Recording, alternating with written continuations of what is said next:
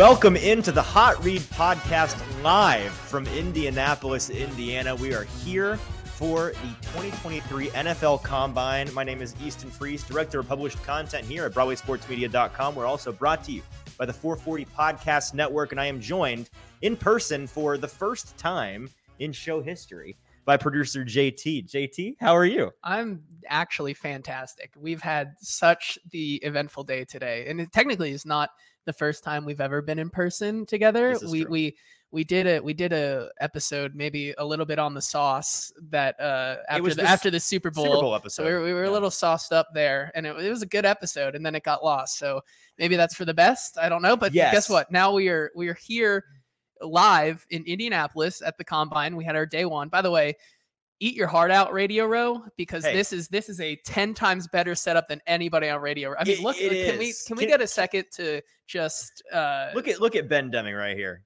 Damn, producer JT brings crazy value to the show's flow department. I dude, I flow think I dude, I think I probably I'm probably up there with like Matthew Berry and Ian, Rapoport for best hairdo today. I think. Matthew Berry's hairdo. Yeah, no, I think I think that's true. So we are here in Indianapolis. We are covering the combine all week long, and uh, we got a lot to talk about today with you guys. I hope. Um, before we get into the meat of the conversation, and we heard a ton from Tim Kelly, Mike Vrabel, and Ran Carthon today on day one. Not a whole lot in terms of pro- actually none today in terms of prospects here at the combine, but a lot from coaches getting acclimated, getting our setup here. A really gorgeous studio. We are proud to be here, um, in part thanks to 440 Sports, which we are a part of the podcast network, and in part thanks to Broadway Sports Media, who uh, we we write and, and cover the the Titans in the NFL for. Before we get into the meat of things, if you are watching, thank you for being here. A couple of things I need you to do. If you could share this show wherever you're listening on Twitter, YouTube, Facebook. Um, if you, oh no, my microphone is falling. If you could share it and uh, make sure anybody you think might be interested in watching the show can watch the show, please uh, make sure you retweet, like, repost, whatever that may be. Text it to them, send them the link, and uh, that would be much appreciated. We also want to hear from you. We want to interact with you guys on the show. So if you go to Broadway Sports Media on YouTube, the YouTube page, you'll find the live stream of this show and you can interact in the chat function there on YouTube. So please let us know your thoughts. We want to talk back and forth with you as we talk through some of the highlights from today's uh, events with Ran Carthon, Mike Vrabel, and Tim Kelly. Now, JT, if you wouldn't mind vamping for 10 seconds while Yeah, I I fix my you. falling microphone. we set this Well, well, entire yeah, I know, studio right? up 10 seconds ago and I'm already falling apart. It's okay, but we're gonna we're gonna start with uh, Kenneth Kral here, who said, "I need your positive silver linings, Easton. Today was a massive bummer, but not surprising. I I, don't- I don't know if I'm gonna go. Can I get elaboration? I I- yeah, we need we need a little bit. I don't know if it was a I I, I get." And we're gonna get into this. I get if you're coming from a Titans stand or like Titans, of course you are, a Tannehill perspective here, and what you wanted to hear today, and hopefully that they were gonna go into a little bit more detail they're never going to go into more detail until something finally happens. We're just never going to get that. Um, but outside of Tannehill, I think we heard, and maybe a little bit of Tim Kelly, but we'll get into that. I think we heard what what we expected from all three of these guys today. Um, but we're going to get into that, and maybe maybe you can shed a little bit of light on the situation. Then Ben Deming uh, says, "Will the podcast establish the run, given that it is a Titans pod?" Uh, Listen, I- we're all about establishing the run we, here. we really are. We, we and we're gonna we're gonna get off running now. That hopefully Yes, now my microphone is not falling. If it falls again, it may. I've got we've got a solution to find with this table. It doesn't like our mic stands, but we're determined to keep them because uh, they're cool and They're great. convenient. So we'll figure it out by Yeah. tomorrow's show. We're gonna do one of these each night while we're here, which is the next seven nights. This is part one of seven for the Hot Read podcast live from the combine, and we are now uh, almost nine minutes in. So let's get into the meat of the show today Yeah. we we we got to speak with Ran Carthon at the podium. Um, he was was there, and it was a, a big media frenzy. He then gave us local guys that are here a little bit of time on the side, and then we got to hear from Tim Kelly for the first time as the Titans' new offensive coordinator, as well as Mike Vrabel. Both of those were powwows that were on the side. They weren't live streamed, I don't think. So everything that people know, think, hear, and see about that has been from uh, folks reporting that, um, different beat writers. There's a, a good group from Nashville here. Um, I'm not sure how long they're going to be around. Whether some, I think some of them are just are here for the early part of the week, but uh, it, it's it, it's cut from a combine standpoint. Generally, it is. It's been a wild day. Um, you know, you come here and we were super excited to come for a number of reasons. The primary reason is to get to see all these awesome prospects and talk about them and evaluate them and produce a bunch of content. But another thing that that is super cool is it, the entire NFL is here in Indianapolis for the week. It's crazy the the names and faces that are everywhere. I mean, the second we got into town, especially the second we got to the convention center, it was uh, names and faces galore. Every time I turned around, I saw somebody that I either um, follow now and like read their work or watch their show, or I grew up watching them on ESPN. Um, it's just it, it, it's not you know I know that they're they're here. It's not a surprise that they're here, but it is it is jarring to turn around and suddenly I'm you know between you and me. Like I, I turn around and and Ian Rapoport standing right behind me. It's like oh hello, Yeah. got it, cool. And so everybody's here, and that makes for a really interesting media event. It is.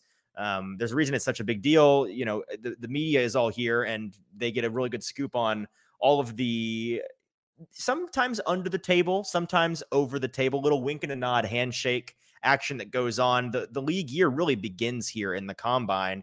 All of the coaches and GMs and scouts and player personnel and front office folks that are here, and there are a ton of them. And you see them, you see guys in, in team jersey, not team jerseys, team uniforms, team hoodies, walking around in packs, and you could tell, oh, there's a group of scouts, oh, there's a group of trainers. They, they um, Radio Row is super cool. Um, but but I, I'm really excited to to jump into talking about what we heard, and we've got nine or ten clips here from speaking to some Titans personnel. Uh, starting with Rank, let's start with Ran Carthon. Is that where we should begin? Yeah, I Well, mean that's where we started our day. that is yeah. um, That, that's that was our first our first guy we got to talk to was Carthon. And Diesel said, "Have we seen Derek Carr yet? No. Uh, I, he's supposed to be here, so maybe we'll run into him. I That know, is what we were told. I know. We I know we ran into the moment we stepped into the building. we ran Who was right into ran Pete into? Carroll. Pete Carroll. Yeah, walking Um, away from his We- availability. he was walking away from his availability. We're walking into the building. All the fans who were like going into like their well that's the experience thing. so it's there's so much all here at the same Yeah. place you've got radio row right next door to um there's like an office for we're good. oh the camera just decided to yell at us for a second Yeah. uh, there's a there's a section for t- uh the the league's players at the nflpa Yep. right next door to the nfl experience which is a, a fan situation that we're going to cover in more detail i, can't think i think thursday, Thursday, morning Yeah. we're, we're potentially going to be getting special media access to the NFL fan experience where there's like the 40 yard dash and a bunch of the, the drills that they do for the combine set out for fans to try. So I think we're going to go in there and for the culture, we might just have to do a little bit of baseline testing of these, uh, you know, different tests, It'd see what, see what our 40 yeah. time is.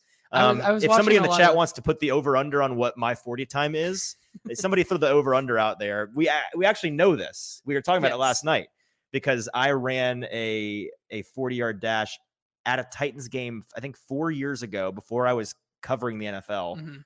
In um, khaki shorts and tennis shoes where the soles were rubbed almost all the way down so I had no grip and I got a baseline there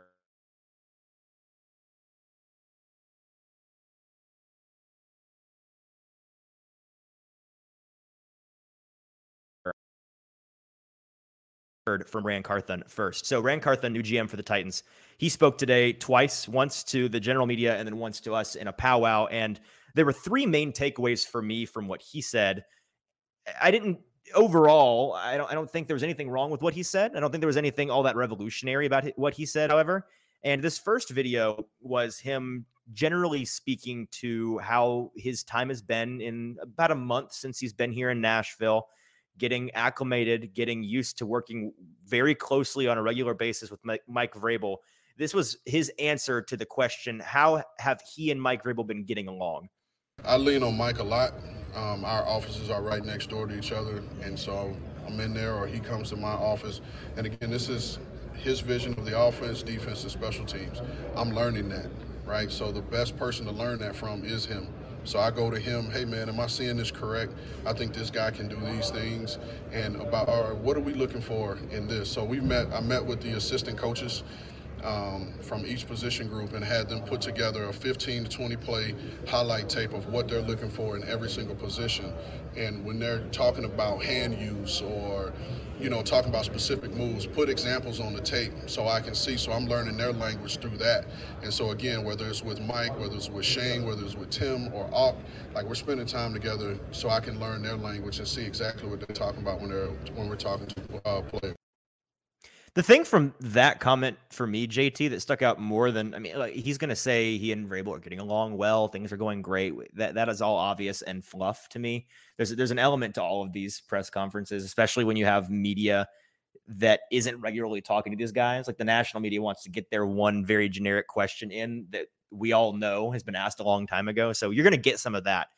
But he kind of went beyond the question there and started talking about uh, part of the things part of the way that he started to, imp- I guess, implement his process from a scouting standpoint. And it's still very early in the process, but him talking about how, in order to get on the same page with his player personnel guys as well as the coaching staff, him talking about how he's having coaches and some of his personnel guys put together reels of tape that best best demonstrate what they want in their players in their position group, what they want each position on this team to look like in an ideal world. That's a really fantastic way to to get on the same page in terms of I'm the guy going out and getting these players for you. Let me know what you want. Instead of telling me, show me, right? And that's what they're doing. Yeah, I I think that it was like it was a peek behind the curtain of finally understanding what exactly collaboration looks like for this team. After we've been talking we, about it a we've, long we've time. talked about it for quite a while now, but I I do think it's a really good idea, especially after what was just a debacle season, especially on the offensive side of the ball with Todd Downing. I think it's a step in the right direction in which. Uh, when you when, especially also from a talent evaluation, it's a breath of fresh air from uh, former GM Jon Robinson. Yeah, no, it, it absolutely is. And it's something that we actually ended up asking. Somebody asked Mike Vrabel about it at, at his availability. And that was something that he mentioned as well, saying that's something they've been doing. It's been working well. And that's that's the best way to, I think, get on the same page uh, on that front. So so that comment was interesting. The, the next comment that I found interesting, he was inevitably asked about Jeffrey Simmons, star defensive tackle for the Titans. Will he or will he not remain it's not a, uh, really a secret at all. I was going to say not a well kept secret, but it's not a secret at all that the Titans are going to do everything in their power to keep him around, as they should. And this is going to be the offseason where, barring something significant happening, he'll be getting, even though he's still on, he's on contract for next year. So even if they they sign him, when they sign him in this offseason, if anything, it might bring this year's cap number down a little bit. But what he's being paid next year is set. He's on the roster unless they were to trade him. There's no holding out or anything like that. However, he is eligible for his his first big boy contract, his first non-rookie contract, and he's going to get paid handsomely. And that's something that Ran Carthon has been vocal about having high on his to-do list, high on his priority lists, and he's now being vocal about the fact that they are beginning that process and working to keep working to keep Jeffrey Simmons in town. Ran had this to say regarding Jeffrey Simmons and a special someone that really wants Jeff to stick around.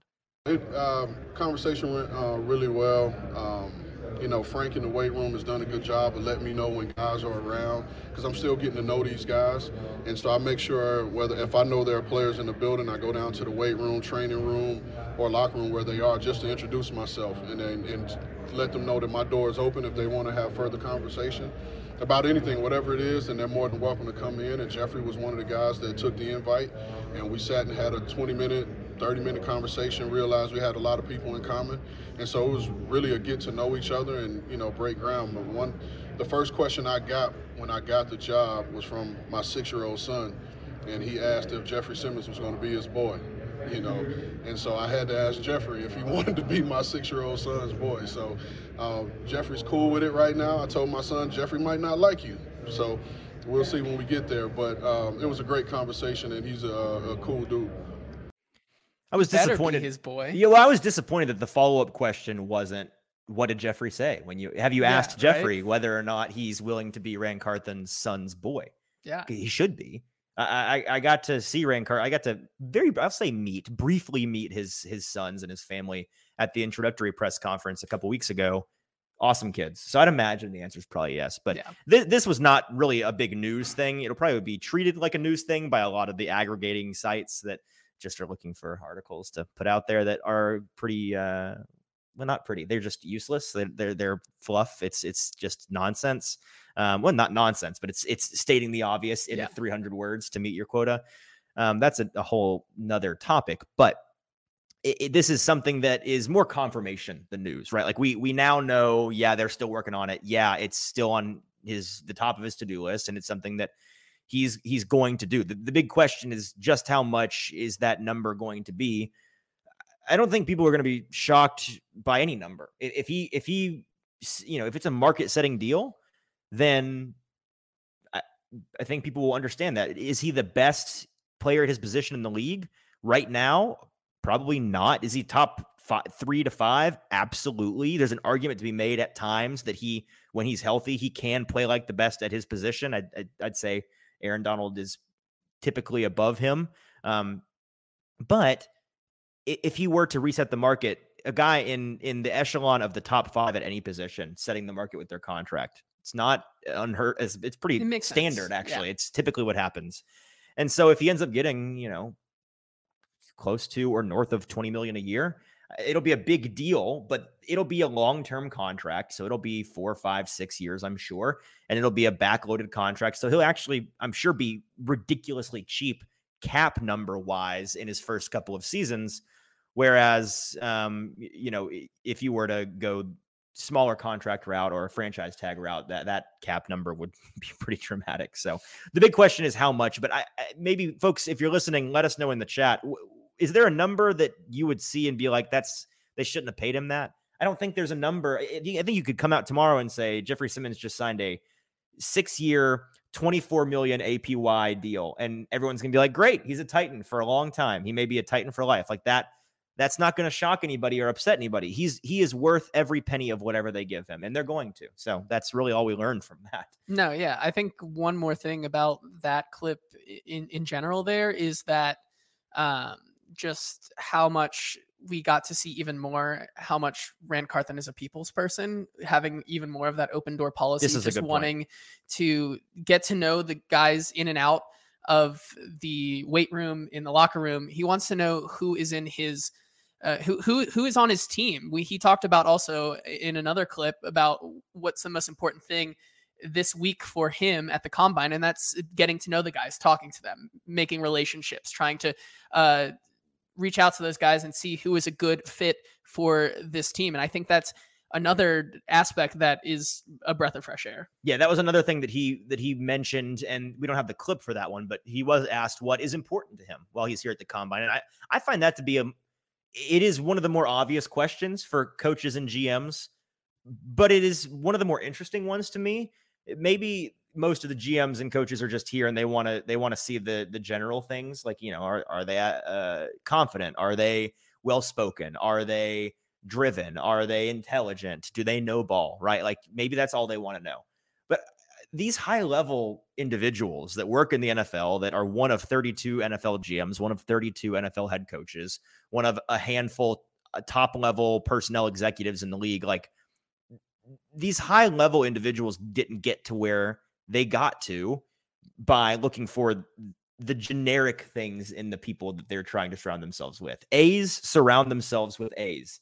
B's surround themselves with C's. And the, these A's are surrounding themselves with A's not because they're lucky, but because they know how to pick an A out of the crowd. That's that's the key. And it's a lot harder. It's a lot, it's a lot easier said than done. And so I find it a fascinating question. What exactly are you looking for when, when you're here? And we got that answer from Ran Carthon. We got it from Ver- Vrabel as well, who will will actually play that clip in a little bit. From Carthon to, to his point, like you said, what what he's interested in is they're not playing any more football. Like we've got the college tape, it's done, it's in the books. We can watch that all we want. A lot of these guys, we've watched all of it already. I I, I want to get to know the guys now, and you know we're building a culture. A big a big talking point of his that he's repeated a number of times is that he's you know not looking to collect talent he's looking to build a team and he's big on culture he's big on obviously he's big on pe- people skills. I mean, we saw that when he made a point in his availability with the local media corral to point out that in in mentioning Kwesi Adofo-Mensah, the GM for the Vikings, as well as some others in his introductory press conference, crediting them for help. Um, I think in the analytics department when he was working with the analytics department in San Francisco, he gave credit to uh, the head coach of the Dolphins, Mike McDaniel, today. He's I think he said he got flack from McDaniel after he said that at the introduction, having and, to do and, with and the left uh, him out. Elijah Mitchell. Uh, yes, the Elijah story. Mitchell story. Yes, thank you. Because I guess McDaniel Mike McDaniel made made the made the tape reel of was it he? Okay, yeah, uh, he was. he, made the tape reel of him, and then uh, Ran Carthon was just like, "I like that guy," and now he's taking And- that story. and it's funny because both of those guys were in there at the same right. time, and so we we got to see. I think on the Hot Read podcast Twitter account, we Yeah. have the video. You took yeah, a video. there's there's a video because uh, uh, the the entire uh kind of rest of the Titans media just kind of dispersed, and me and Easton were just like sitting there, just kind of collecting our thoughts or whatnot. And Mike McDaniel's press conference, which by the way, quick aside, still the funniest human being in in the NFL. He is He's the most hilarious. naturally hilarious person. I want to be his best friend. Um, he like I'm not I'm not a starstruck kind of person, so I'm not intim. I I mean, mildly intimidated, naturally nervous, but I'm not overly nervous enough to the point that I won't introduce myself to basically anybody here. Um, and, and I guess part of the reason for that is because if they hate me, then cool. Like I didn't know him to begin with. Yeah. But with him, like if there, I can kind of the number of people that make me nervous at this event that I'm nervous to speak to on one hand, he's one of them. Because if I ever speak to him, I want him to be my best friend. I, Yeah. I want him to like me. but so I'm but afraid of what I would say. yeah, his his press conference was coming up, and I think Ran got done with one of the bigger national guys, and Yeah. actually, and we were just sitting there, and we we got to t- uh, videotape a moment on the Hot Read podcast Twitter page of them kind of catching up there uh, right before McDaniel's uh, uh, press conference. Right. All right. We got one more video from Ran Carthon's press conference before we talk about this comment. And it was the comment that is going to lead all the headlines for Titans news after today. And maybe the reason that some of you are a little bit more bummed out today than you wish. But if you've been listening to this show at all in the last two months, it shouldn't bum you out. It shouldn't even surprise you. We'll talk about that before we do, real quick. If you are watching us live, thank you. Make sure that you are subscribed over on the Broadway Sports Media YouTube page. That's where you can find this live stream each and every afternoon or evening for the next seven days. This is part one of seven here, live from the combine in, in Indianapolis. Do us a favor, retweet, repost, like, share with your friends and family, send to somebody that you think might find our coverage of the combine interesting. And I'll let you know if today's show is a little bit too slow or not quite as information dense for you as you like understandable. This, you know, we got this is the exposition of our seven part series. We got to set the ground Yeah, rules. right. We got we got in today. We've done a lot of setting up and traveling, so we didn't get to t- spend more than two or three, well, maybe like four hours at the conference center.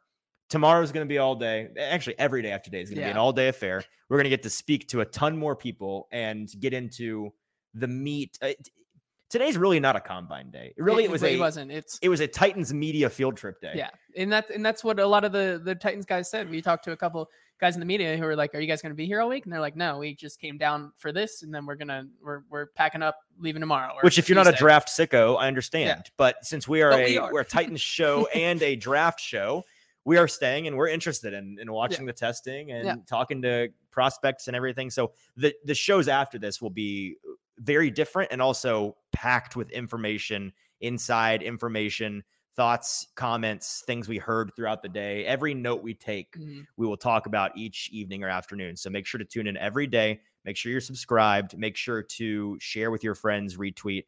Um, and then, And if there's any not any any prospects you guys want, if that you think would be Titan specific, like that's what we're going to talk about out every day. yeah. But yeah, if you if you have prospects that you're wanting us to pay attention to or try to speak to um, or get information on, let us know in the chat.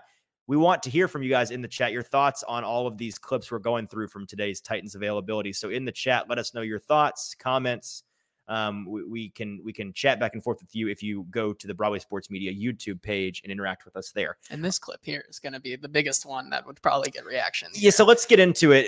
He was asked Ran Carthon during his national media availability today about Ryan Tannehill because, of course, he was. And this was a question that he very gracefully and professionally uh, avoided really answering. He gave a non answer that I hadn't heard before, um, a clever spin on the classic non answer during the offseason for player contracts. He, his non answer, if you pay attention at the very end, he gives what sounds like a definitive answer on Ryan Tannehill while in reality, it is not even remotely close to a real answer. Let's hear what Ran Carthon had to say about Ryan Tannehill as the future for the Titans at the quarterback position. Guys, I, I, I just want to speak freely for a moment. You know, I know everybody wants to make a big deal, you know, out of the quarterback position and whether he will or won't be here. But you guys just have to accept the fact that Ryan is under contract, you know, for us. And right now he's a Titan and he will be a Titan. That last part right there he is a Titan and he will be a Titan.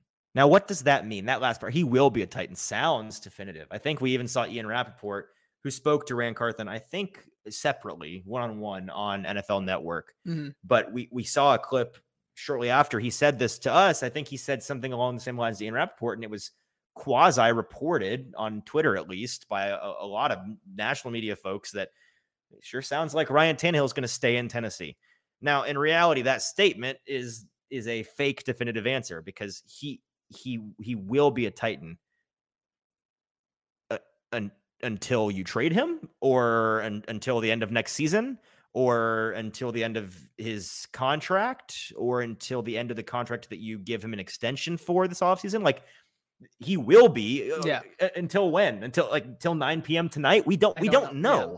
we don't know so that's not a real answer uh, but i do think it is further indication, and their messaging on this has been consistent. So props to the Titans for this, but it's yet another indication that the Titans are keeping the cards close to their vest. Maybe they surprise us. They, you know, it's a very insular organization when it comes to their their dirty laundry, their their thoughts, plans, hopes, dreams, and desires. They keep things very tightly packed and behind closed doors. But all indications this offseason have been in lockstep. Ryan Tannehill is going to be the quarterback for the Titans for at least one more season. And on this show, we've been talking about how, yeah, of course he is. It's not, there is no perfect answer. There's a number of things the Titans could do at the quarterback position this season, but none of them are perfect. And I think the best choice for them in terms of getting this team rebooted and, and eh, finding a new version of this team in a in a wise way that takes a not too long term but not too short sighted approach is to give Ryan Tannehill an, an extension to lower his cap number for this one season, make yourself an out, and then after next year reevaluate and probably try to move on. If you can't, then you you continue to kick that can down the road. But he's going to be playing for the Titans next year, is what it sounds like. We don't know for sure. We're not going to know for sure until we get to August. But right now, we have yet another reason to think he's going to stick around. Yeah, I mean, I, I, think another angle at that right there, and I think uh, Renegade's thingy here says that he said he'll be there, not that he will start. Who knows? I mean, I mean, I mean Vrabel, did, Vrabel, what he said. He Vrabel was thrown around. Vrabel in one of his uh, questions said Tannehill, uh, Malik Willis, or even Dobbs, and like so he's just thrown out. It, it could be anyone. Well, Mike um, Vrabel, his approach to all of the yeah. he, he already doesn't like talking to media. This is a well known. he especially is not interested in, and I don't, I wouldn't be either. He's not interested in talking about players' uh, contract situations yeah, in the offseason. He doesn't really care about their status to, with the team, whether ball. whether they're going to be starters or not. Because and he knows so much can change. I mean, he talked last year around this time on national Rich Eisen show and other national programs. AJ Brown, as long as I'm the coach of this team, AJ Brown yep. is going to be a Titan he he he has learned sometimes by his own mistakes you got to be careful what you say and this is another example of uh you know him guarding his words because yeah. a lot can change between now and August. And Diesel says if Ryan's here and healthy, I can't imagine they wouldn't start him if he's healthy. That's right. I mean, that that's basically the point there. He's better than the other two options and even if you would cut him, it saves what like 26 27 million towards the cap this year, right? If you if you cut him. Um, well, there there would be a significant dead cap charge, but I don't know. There would, but it's in the twenties, I believe. I'll but the, the, point of that is, and I heard overheard this uh, talking to some other media members right after uh, the press conference is that like even if you were to go cut him and try to like you're not going to sign a Derek Carr or a Jimmy G or any of those guys for that that cap hit you know? You're not going to sign him for 26 or 27 because y- y- you're not going to pay more money for a guy who's going to basically be the same thing as Ryan Tannehill. So why would you just why wouldn't you just let this next year ride? Because you, you don't want to pay any of those other guys more money Yeah, so I I believe with the potential out, it would be 18.8 million in dead cap, saving them roughly 18 million dollars against the cap, which you know not insignificant by any means. Yeah. but, but eh, like you said, you're, you're not going to have enough to sign any of those if, other guys if you're getting a competent replacement, it's you're going to, it's going to be a net loss. You I mean, have could- this could money go- invested. You could go in- get like a jo- Jacoby or Brissett or something, but I don't. know, I don't think that's eh, what they want to do. Eh, they definitely I don't think they would have any interest in that. This is a situation where and, and our, our buddy Zach Lyons over at stackingtheinbox.com as well as uh, football and other F words here on the Broadway Sports Media Podcast Network is constantly beating this drum of dead cap is is like you you shouldn't consider dead cap nearly as heavily as many do when you're considering folks staying or leaving because it is a sunk cost. It is something that is going to remain dead whether they stay, go, trade, retire. Like it, it is what it is, man. Yeah. And so that's that's the way that it is. Let's move on to Tim Kelly. Let's move on to That was Kelly. very interesting. Yeah, and. I, I found our our our availability in terms of interest today. It was Tim Kelly the most interesting. Yeah. purely surprisingly because he spent well he spent a good amount of spent almost 20 minutes with us he answered a ton of questions this is the first time we've gotten to speak with him i think it's the first time media has formally been able to speak with him at all with the titans Yeah. there may have been some times last year in, in the preseason but he has his role has been in the dark for most of his time with the titans and he himself has not really been out in front because he's been this vague analyst title behind the Yeah. scenes now as the offensive coordinator he steps out into the spotlight and we got to speak with him about his vision for the the team his thoughts on last season we, we covered a lot of ground but there were three let's see did we three yeah four big things for me that stood out from this press conference from him it it was a, a media availability that i found generally good on his part but he made more mistakes than than Carthon or Vrabel did. He had one comment in particular that was a, a really bad look, and we'll, we'll not start with that. We'll get to that in a moment. We first asked him. I I asked him this question: Can we get a, a more definitive, at least some uh, details, maybe, on what he did last year? This has been a recurring question for it feels like uh, a couple of decades at this point. What is it exactly that you do here or i guess did here? Because now we know what he does. He coordinates the offense. Last year how involved were you in that dumpster fire? I asked him about this and here's what he had to say. For any details on just how involved you were last year and if there were any things that from like a grand philosophy standpoint the team did offensively that if you were in charge you would have done or maybe now will do a Yeah, little I mean, differently I'll, I'll, talk about kind of what my schedule, if you want to, if you want to get into that last year and, and how I was involved. Uh, early on in the week, I, would- I'd make sure that I, I gave everything I could to Todd in terms of, uh, you know, information on the opponent. Um, uh, so when he gets into the office on Monday after calling a game, um, you know, he's he's got an idea as to what to expect when he turns on the film.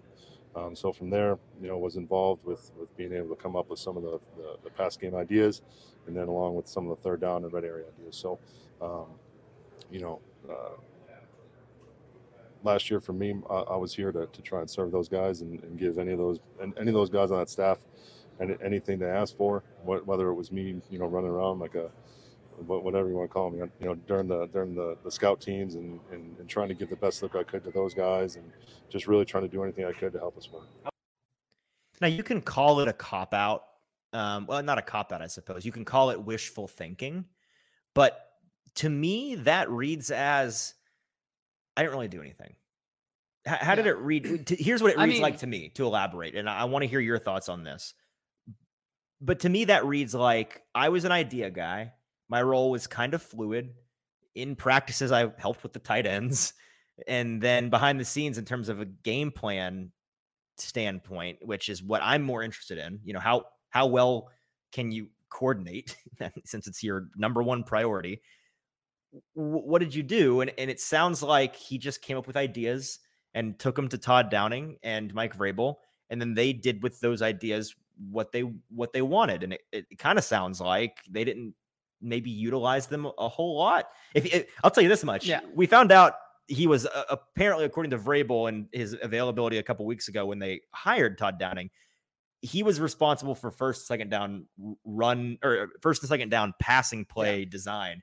And the which Titans, so much better than if you look at the stats, so much better than their third down passing. it was, but also they never they never, never passed the ball on first and second which down. kind of which so, kind of goes hand in hand there. so if that's any if- indication of how if- much if they were using his ideas, if if Todd Downing wasn't um if Todd Downing wasn't taking his ideas there uh, on Monday and Tuesday, they half half of them were never making it to Thursday or Friday or to the game. You know, like yes, yeah. it, it just never was getting past Todd Downing, and I think that's a, a big thing that he didn't really say, but like you can read between the lines there. Right. So I don't, and I don't say that that is, I wouldn't say that that was a good thing. I don't think that abdicates him of oh, responsibility oh, no, for last yeah. season.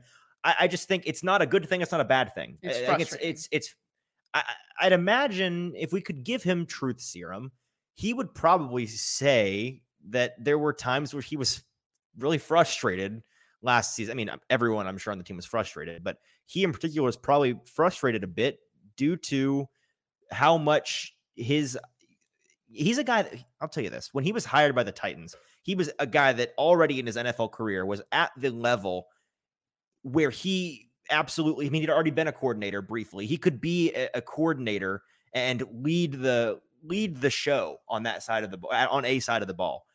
When you reach that level and then you're in a role where you're not even second in command, you know, you're just one of the guys helping out on the team and, and your ideas aren't, you know, you, what you say doesn't go.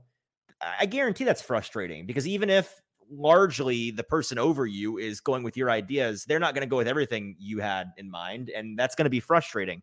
the The impression I got from Kelly is that they they didn't really run a whole lot of of what his ideas were, and it's it, the vibe for me. And this again, this is not reporting. This is just vibe analysis No, yeah, the vibe in in watching his body language during the press conference and asking him different questions it, it seemed to me like he was being a bit guarded it seemed to me like he was uh trying to hold back some frustration from last season and trying not to and this is a good thing stomp on the grave of past coaches coaches that i may or may not have accidentally tweeted out the name of like seven times today um and just then can't get it out of your head, man. Listen, listen, I'm gonna it's gonna happen again, not just to me. I guarantee you Yeah. folks are gonna talk about Titans offensive coordinator Todd Downing. No, it's Tim Kelly. I hate that they both are T names.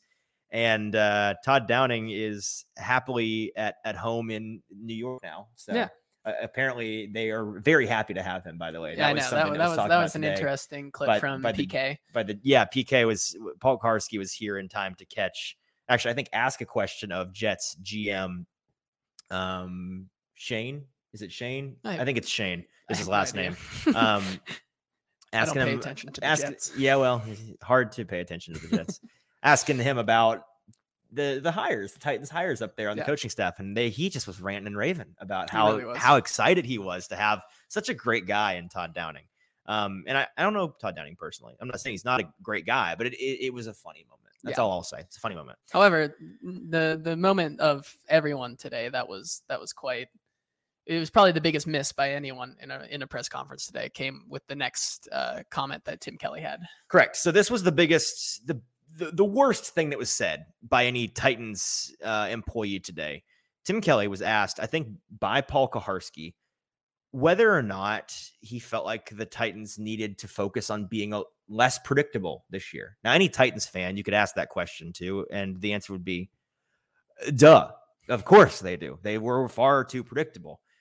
Here's what Tim Kelly had to say when asked if the Titans were too predictable and if he's going to try to limit that predictability this season. I wouldn't say that. I mean, I, I, I didn't think we were predictable last year. I think there's some times where, Hmm. um, you know, certain games, certain things, uh, weather, um, you know, people you have a, available, things along those lines. Uh, you know, there, there, there, there are a lot of elements that go into to predict, predictability or perceived predictability. Um, so I wouldn't say that we were predictable last year. The only thing I'll give him there is that he did he did slide in a little comment there about given the personnel, it was maybe a little harder to to. There's no doubt about be- that. So, but so besides that, I mean, yeah. eh, before yeah. before I play devil's advocate for Yeah. him, let's I, he deserves to be buried a little bit for this because that that's bad. And not only did he say that bad thing, he then double and almost tripled down Yeah. on the idea that he did not think the Titans were predictable last year, which is weird because the man that just hired him, the head coach of the team, on the record was very unhappy with how predictable the Titans were last year and has repeatedly said, we've got to get less predictable. So strange that you were high. Do, do you think he sat in the interview for the offensive coordinator position and they asked, you know, what are your thoughts on the predictability of this offense? And he's like, I think we are we are a we we are a loose cannon. You have no idea wild card team offensively. We I think we're gonna just keep it up, same level. and we you, and we you- were this wild Yeah, and right? unpredictable. We're staying right here. and you know what? Is that his answer? I, you know, his his answer should have been what Dorito Lover 101, which by the way, great name, just said. Uh, just give Chig the ball and become unpredictable. That's and right. I, I totally, ungovernable I, like I, I totally agree. Well, that that is a, that is an actual whether he says it or not, whether he thinks it or not. And I Is something that should happen. yeah, while while- while we have him on that truth serum, let's ask him that question again Yeah. because I guarantee you're getting a different answer. I don't think he actually believes that. Yeah. If- if- he's not a dumb person. Uh, Mike Vrabel wouldn't hire somebody that actually believes that. But the question is, why is he saying that? And it's not it's not a good look to say that. It's not a good look to triple down on it like he did. So that that was bad, and it's something that is at best a white lie, and he's a little coach speak action. At worst, I guess he's delusional, but I, Yeah. I don't think he's he seems like a normal, well-adjusted person who's knows knows ball. So Yeah. that's going to be something. But I think that he probably shares Vrabel's sentiment, and this has been Vrabel's mo as long as he's been the coach of the Titans. Not not resorting first to blaming players, but not being afraid to say, "Hey, listen." As coaches, we can only do so much. From a game plan standpoint, we can only do so much. And especially when we're as injury riddled as we've been and and and have very limited a limited quantity of players to choose from and, and utilize and a, and a pool of players that are limited individually they're they're not the stars that we signed up for those guys that were long hurt or have long been hurt um it, it limits what we can do you know we can't be unpredictable with Geoff Swaim on the field we just there and to his to his defense to todd downing's defense to everybody's defense yes it is impossible to be as unpredictable as you should be in the NFL with pieces like Geoff Swaim on your roster, with pieces like Dennis Daley on your roster starting. That's not something that you can that you can do because those players aren't that they aren't the kind of player that Ran Carthon and Mike Vrabel, and we don't have that clip here ready pulled, but they were talking for pretty much the whole day, JT, and this seems to be a theme of their offseason, a theme that I think Ran Carthon is bringing over from the 49ers wisely. We've got to build a team that can kind of play positionless basketball a little bit. We're bringing it to football, man. We want guys like George Kittle, like Deebo Samuel, like Christian McCaffrey, really the identity of that Niners organization. And it was something that I think the Titans built their identity around a little bit with some of their past players. But in general, I think it's a little bit of a 180 philosophy shift for the Titans because in recent years, in large part, and you correct me if you think I'm wrong, but in large part, their identity has been we're going to be a team that is an off the bus team. We're going to get off the bus, be bigger, stronger, scarier looking than you, and we're going to out physical you. And guess what? We have our will, and we're going to impose that will on you. And you're going to know exactly what that goal of ours is, and it's not going to matter. We're going to do it. And you're going to know exactly what's coming, and we're going to shove it down your throat and get away with it anyways. And the power of that is you, you can't you can't understate how big a deal it is to be able to do that in the NFL. But the problem is when that's your identity and you lose guys that can do that, you no longer have a team that is built on being unpredictable. You have a team that's built on we're going to do this one way, but that one way only works when you have stars that are just better than the person opposite them. Yeah, I think Tim Kelly alluded to that a little bit, um, talking about how he wants, and and I think uh, Mike said this a little bit as well about they want players who can be versatile, and they want to they want versatility going into this this new kind of regime and this new style that they want.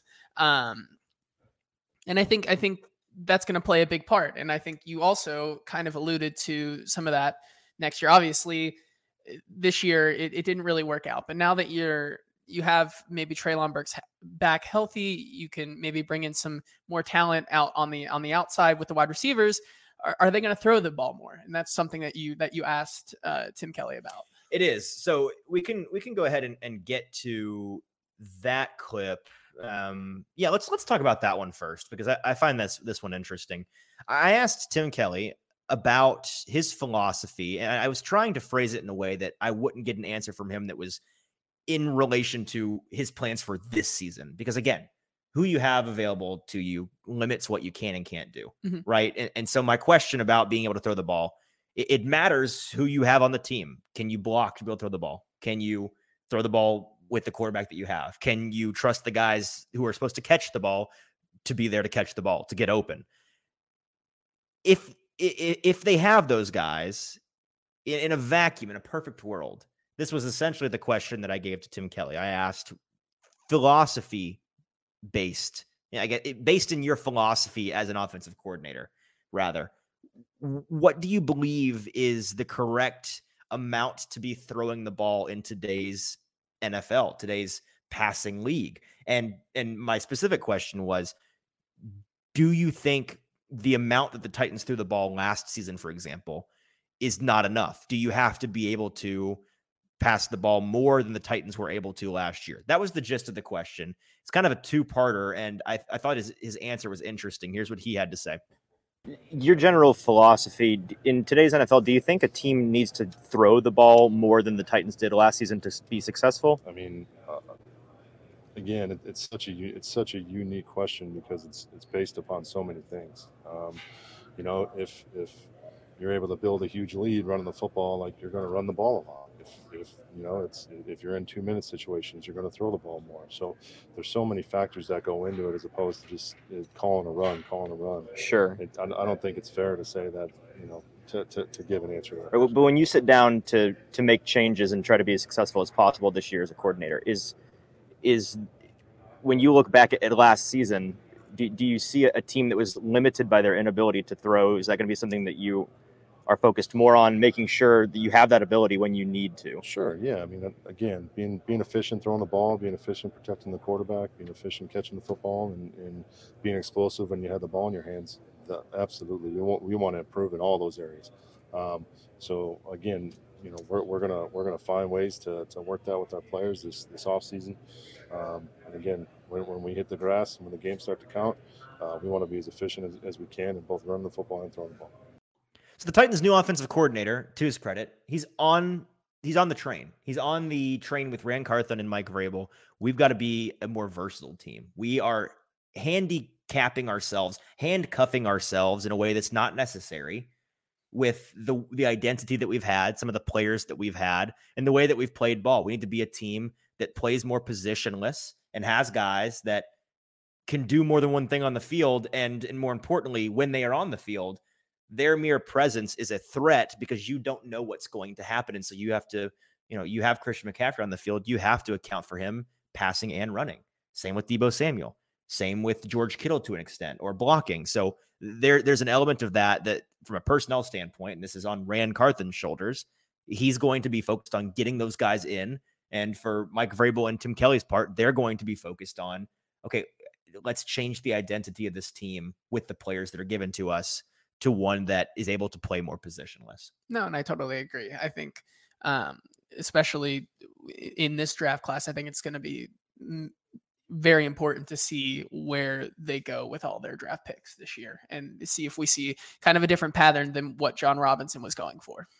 So this last clip kind of goes hand in hand with with that question about the Titans needing to be able to throw the ball more. And by the way, the correct answer is is yes. He naturally, coach spoke his way around a definitive answer. But in today's NFL, you have to be able, you don't have to throw the ball more than the Titans did. You know, if you have a schedule like the Eagles did, where it's relatively easy, and you can, especially if you're a, a dominating run team and you can run the ball down teams' throats, then then great, by all means, go for it. You don't have to do it, but you have to be able to do it, right? And that's something that the Titans they failed on both fronts. They did not, but more importantly, they they could they did not because they could not, and it all kind of was encapsulated by that quote after the Kansas City loss in the middle of the year, close loss with Malik Willis. Mike Vrabel goes on the record and and uh, when asked whether or not the, the Titans should have aired the ball out more with Malik Willis, he answers,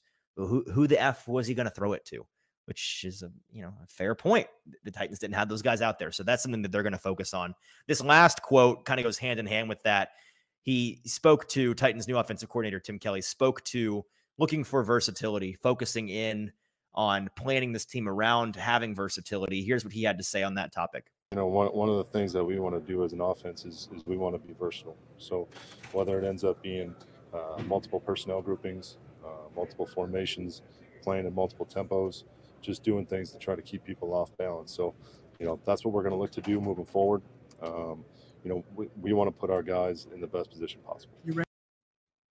By the way, shout out shout out Nick Suss there, our guy Nick, Suss over the Tennessean in the background to all of these clips. Gorgeous hair, gorgeous know, tie, right? looking good. I think he, we, he, he was the best, probably best, one of the best dressed guys out of us. There was a couple of us who who didn't come to play today, especially. it's, it's uh, a Tuesday travel day. yeah, exactly. It's a it's a Tuesday at the but combine. friend of the show, Turron Davenport, caught the smoke from Mike Vrabel. Well, I mean, if you if you follow the Titans at all, you know that TD and, and you know credit to him, he he sets a high bar for himself He with does. with his fashion. He he comes correct nine times out of ten. Yeah. we just it, it happened to be one of those days off season, ca- travel day. I can't casual casual travel Tuesday, and he wasn't dressed poorly. He was, No. dre- he was dressed like He was just like a he just had a, an athletic jacket on and some jeans or khakis or something. But but Vrabel, the the problem was Vrabel was not in a he was not in, in his classic vest. He was Yeah. in he was in a jacket for one reason or Yeah, another. He was in a button suit. down and jacket. And so suit, but- it started with Turron complimenting Vrabel, saying. "Hey, looking good. Like you know, ditch the vest for the jacket today, coach. Looking good." And Vrabel's just like, I, and I thank you, Turron, and I expected better from you, which Yeah. which we were all thinking it, but he didn't have to do Turron like that out of the gate because that was, hey guys, how's everybody going? Everybody doing? Uh, Turron, what are you wearing? Was essentially the vibe. So, uh, but yeah, that that is just another example of, and I don't want to beat this into the ground, so we'll move on to what Mike Vrabel had to say today. But just yet another example of the Titans this season. We've got two themes, big themes from them. Now we've got, you know, the first one. collaboration. Colla- thank you. Colla- everybody at home should have said in unison, collaboration. Can you spell collaboration? And their new, their second theme now is, yeah, it's not as easy It's a word as you, you thought about it for Yeah, a I second. I had to. Gun to your head. the answer is yes, you could spell it. Yeah, but if got it. if I if I told you you needed to For be the sure, culture, I was doing it for the show. I was acting. oh, you think you for sure can spell it? Yeah, we're not gonna do it right You now. I'm not going to ask you to. No. But you're that confident. Yeah, I am pretty Okay. confident. All right, let's Wordsmith. let's move on. We'll move on. What was, what was the thanks second for, one? Thanks for keeping me on Yeah, track here. I got you.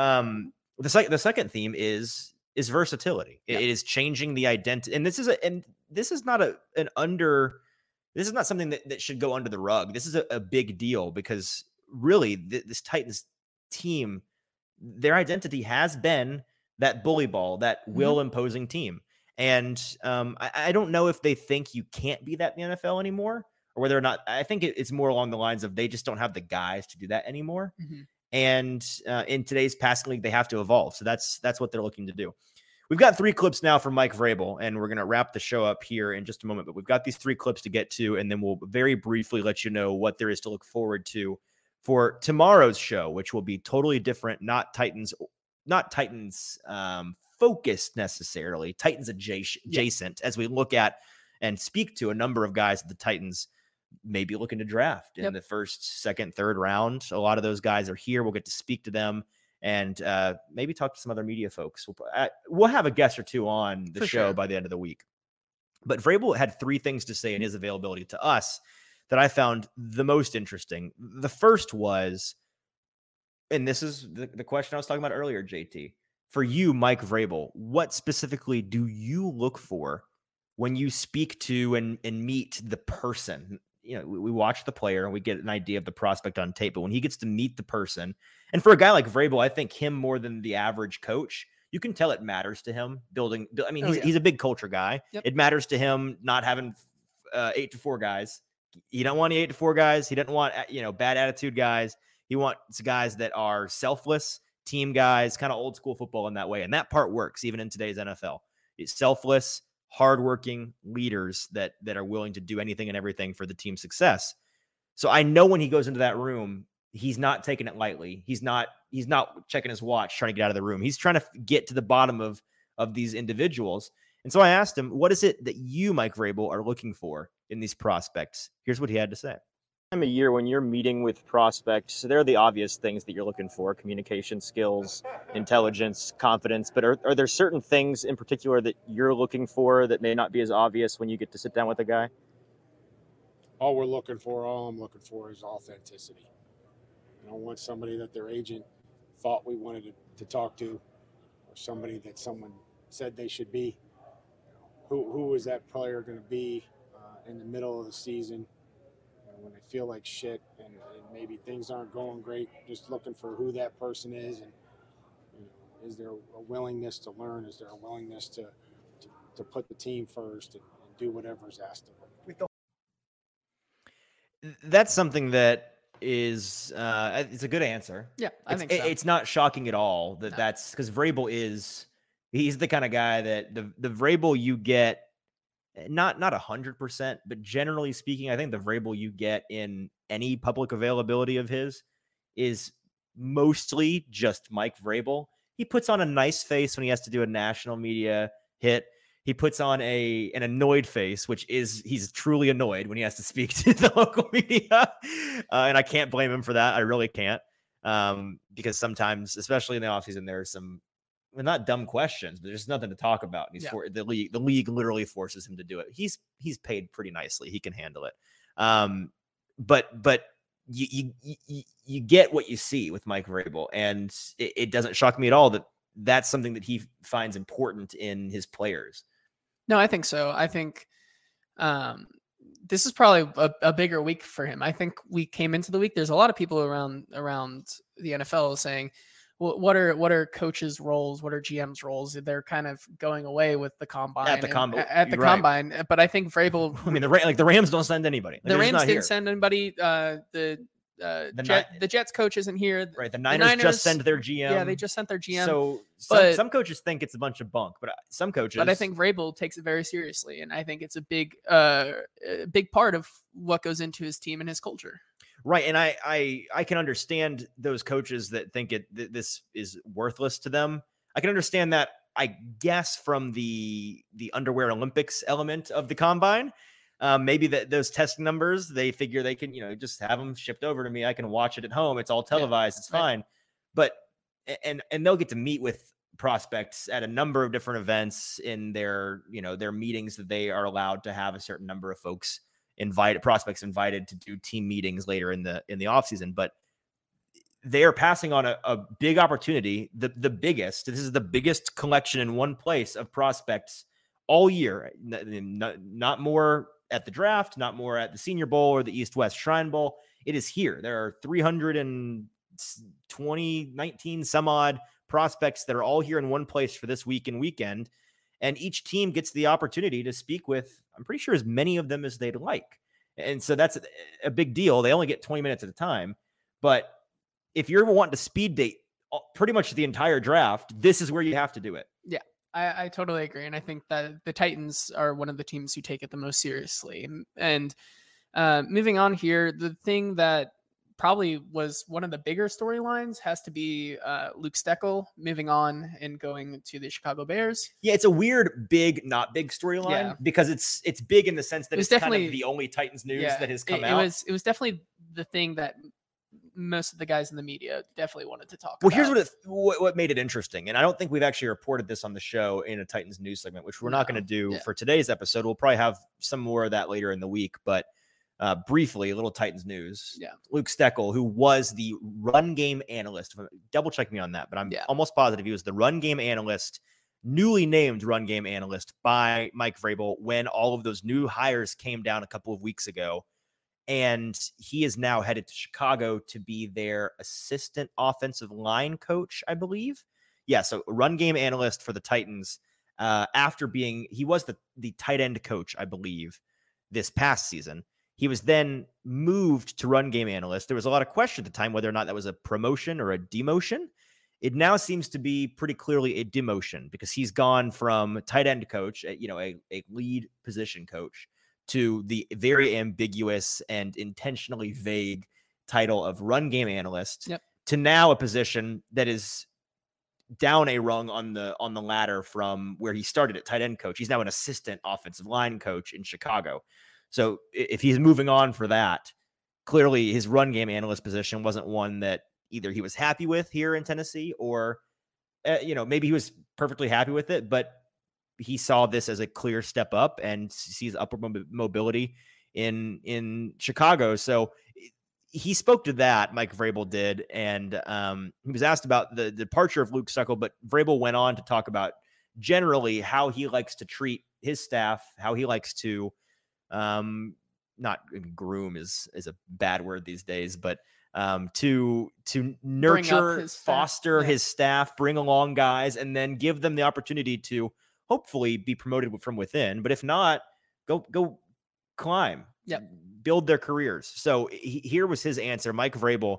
His answer to the question about the Titans' loss of their run game analyst Luke Steckel.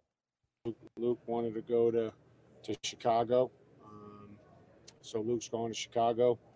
Um, was happy for Chase to be able to to become a special teams coordinator. Knew that he probably would uh, do that when when we hired him. I want to support, you know, just and I know that you guys, you know, mention it, but you know the whole idea is that we hire really good people, let them do their job, find ways to promote them from within when when it's earned and there's opportunity and if we don't and we can't offer those opportunities that we try to find those opportunities somewhere else for him. so um, speaking of justin you know, this was a guy that a person that started out as a special ed teacher coached football and special ed and the interview went really well from things that we believe about teaching and, being creative and teaching and making a connection with players um, i talked to numerous players that he's coached that was something that they said was like man he found a way to, to connect with me and make me uh, want to learn what we were doing.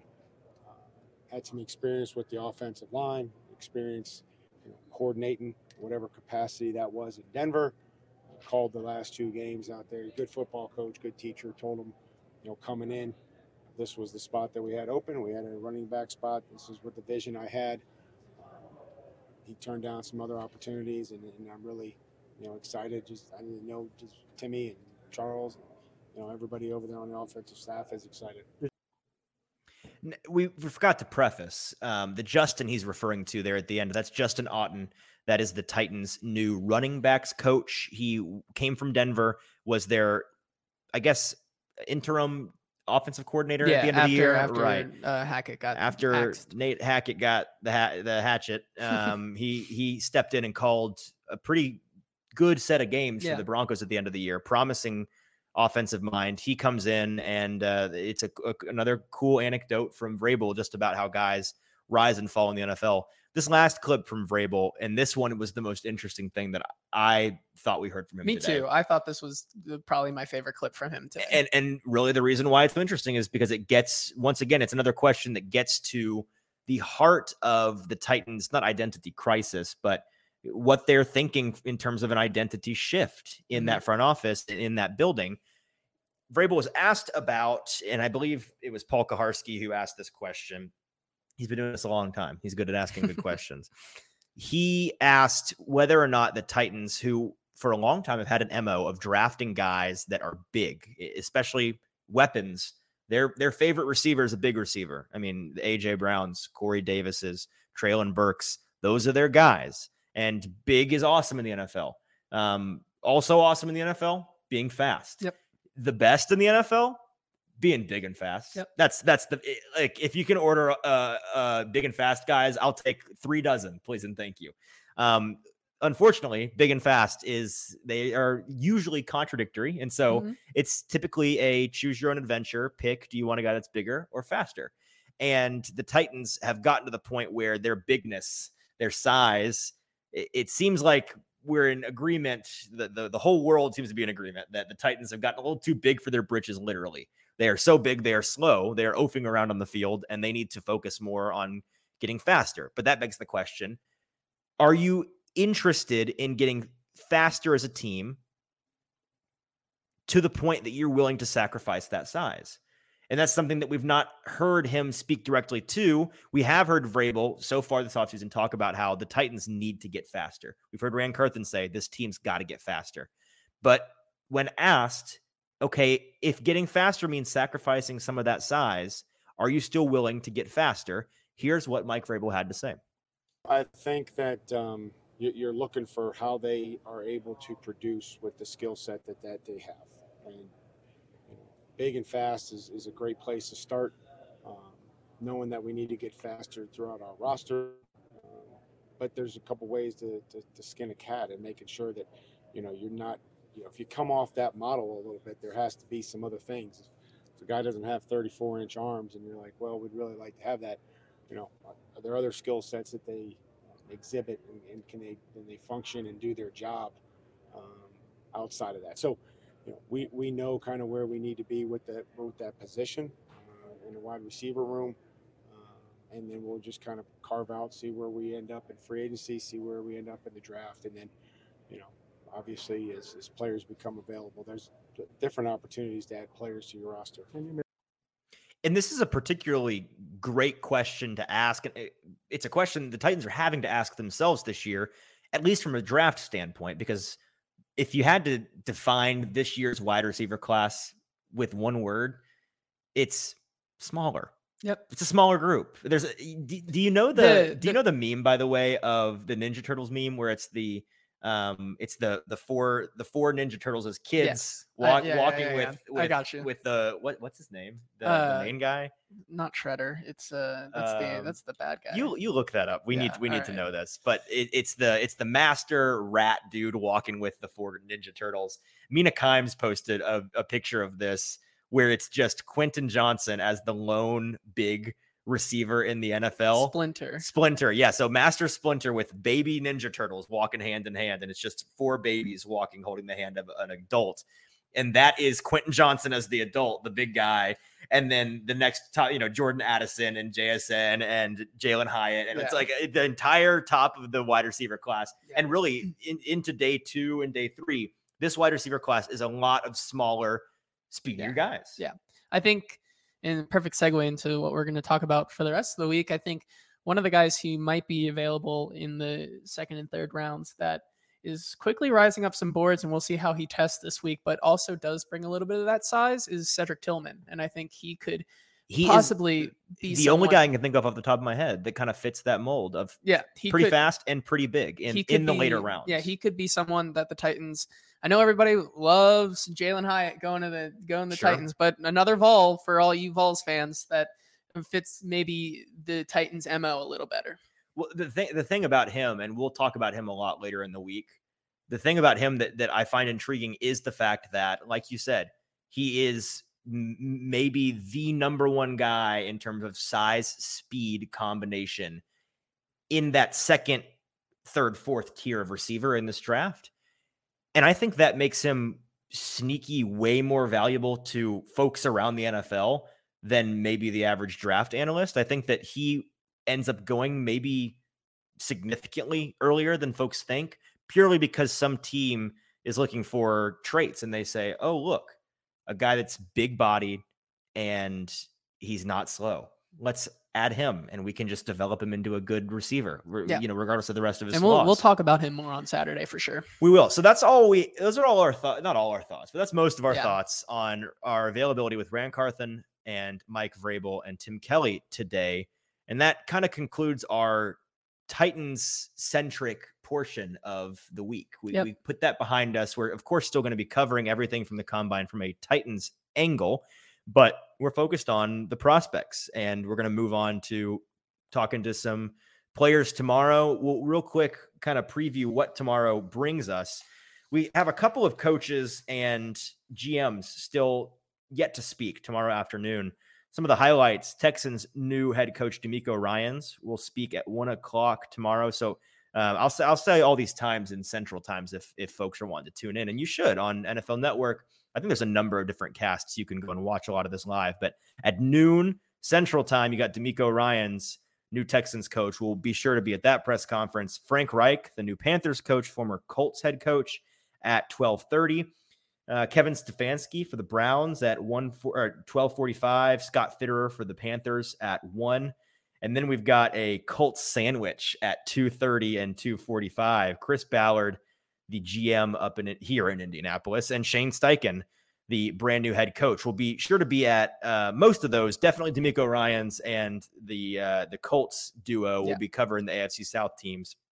And then we- we'd be remiss if we didn't go to the Lions sandwich that was coming up right after that. Brad Holmes, the GM up there, and then our guy Dan Camp. To finish out, Hey, uh, the, I said on one hand, the, uh, Mike McDaniel. We're yeah. adding we're adding Dan Campbell to the list of guys that I'm nervous to talk to here because I want them to be my best friend. so so that's that's the that's the interest uh interesting folks that Yeah. are talking tomorrow from a coaching standpoint. From a player standpoint, we won't name everybody, but tomorrow morning we get our first batch. It is edge and defensive line, Yeah. correct? So we got edge and defensive line tomorrow starting at 7 a.m. Central Time. And we're gonna have to pick and choose our spots Yeah. because they've got them corralled by 20 minute blocks. There are eight podiums and then three tables, so 11 guys at a time. And we're gonna pick and choose who we want to speak to. We're gonna focus mostly on guys at the top of the draft that that are you know interesting to talk about from a draft standpoint, but then also you know, we're not going to talk to a lot of the day one edges because the Titans are probably not going edge in the first round, but you could absolutely see them going with an edge in the second or third. So a lot of those guys in the 45 to 95 range will be focusing in on. And we're going to kind of approach each position from that standpoint. You know, the tackles, we'll talk to the day one guys. Receivers, we'll talk to the day one guys. We'll talk to the day two and three guys. We're not going to talk to the day one safeties. We'll talk to probably all the cornerbacks because they're going to take a cornerback in the draft somewhere. You just know that they are. It's too talented a group. Yep.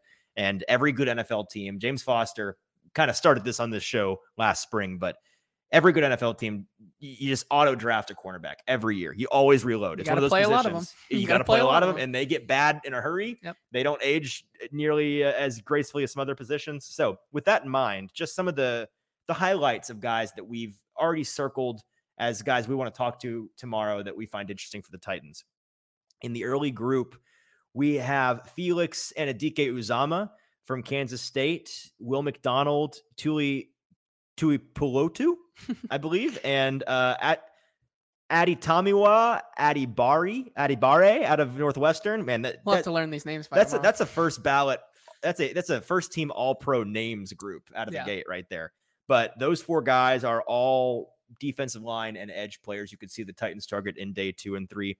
Keon White, Ali Gaye, Isaiah McGuire, Byron Young, Lucas Van Ness. That's my the- favorite sneaky. well, that's that's the one first round guy that we're going to pay attention to. One because from a traits perspective, he's he's a Titans guy. He's a Yeah. Mike Vrabel guy.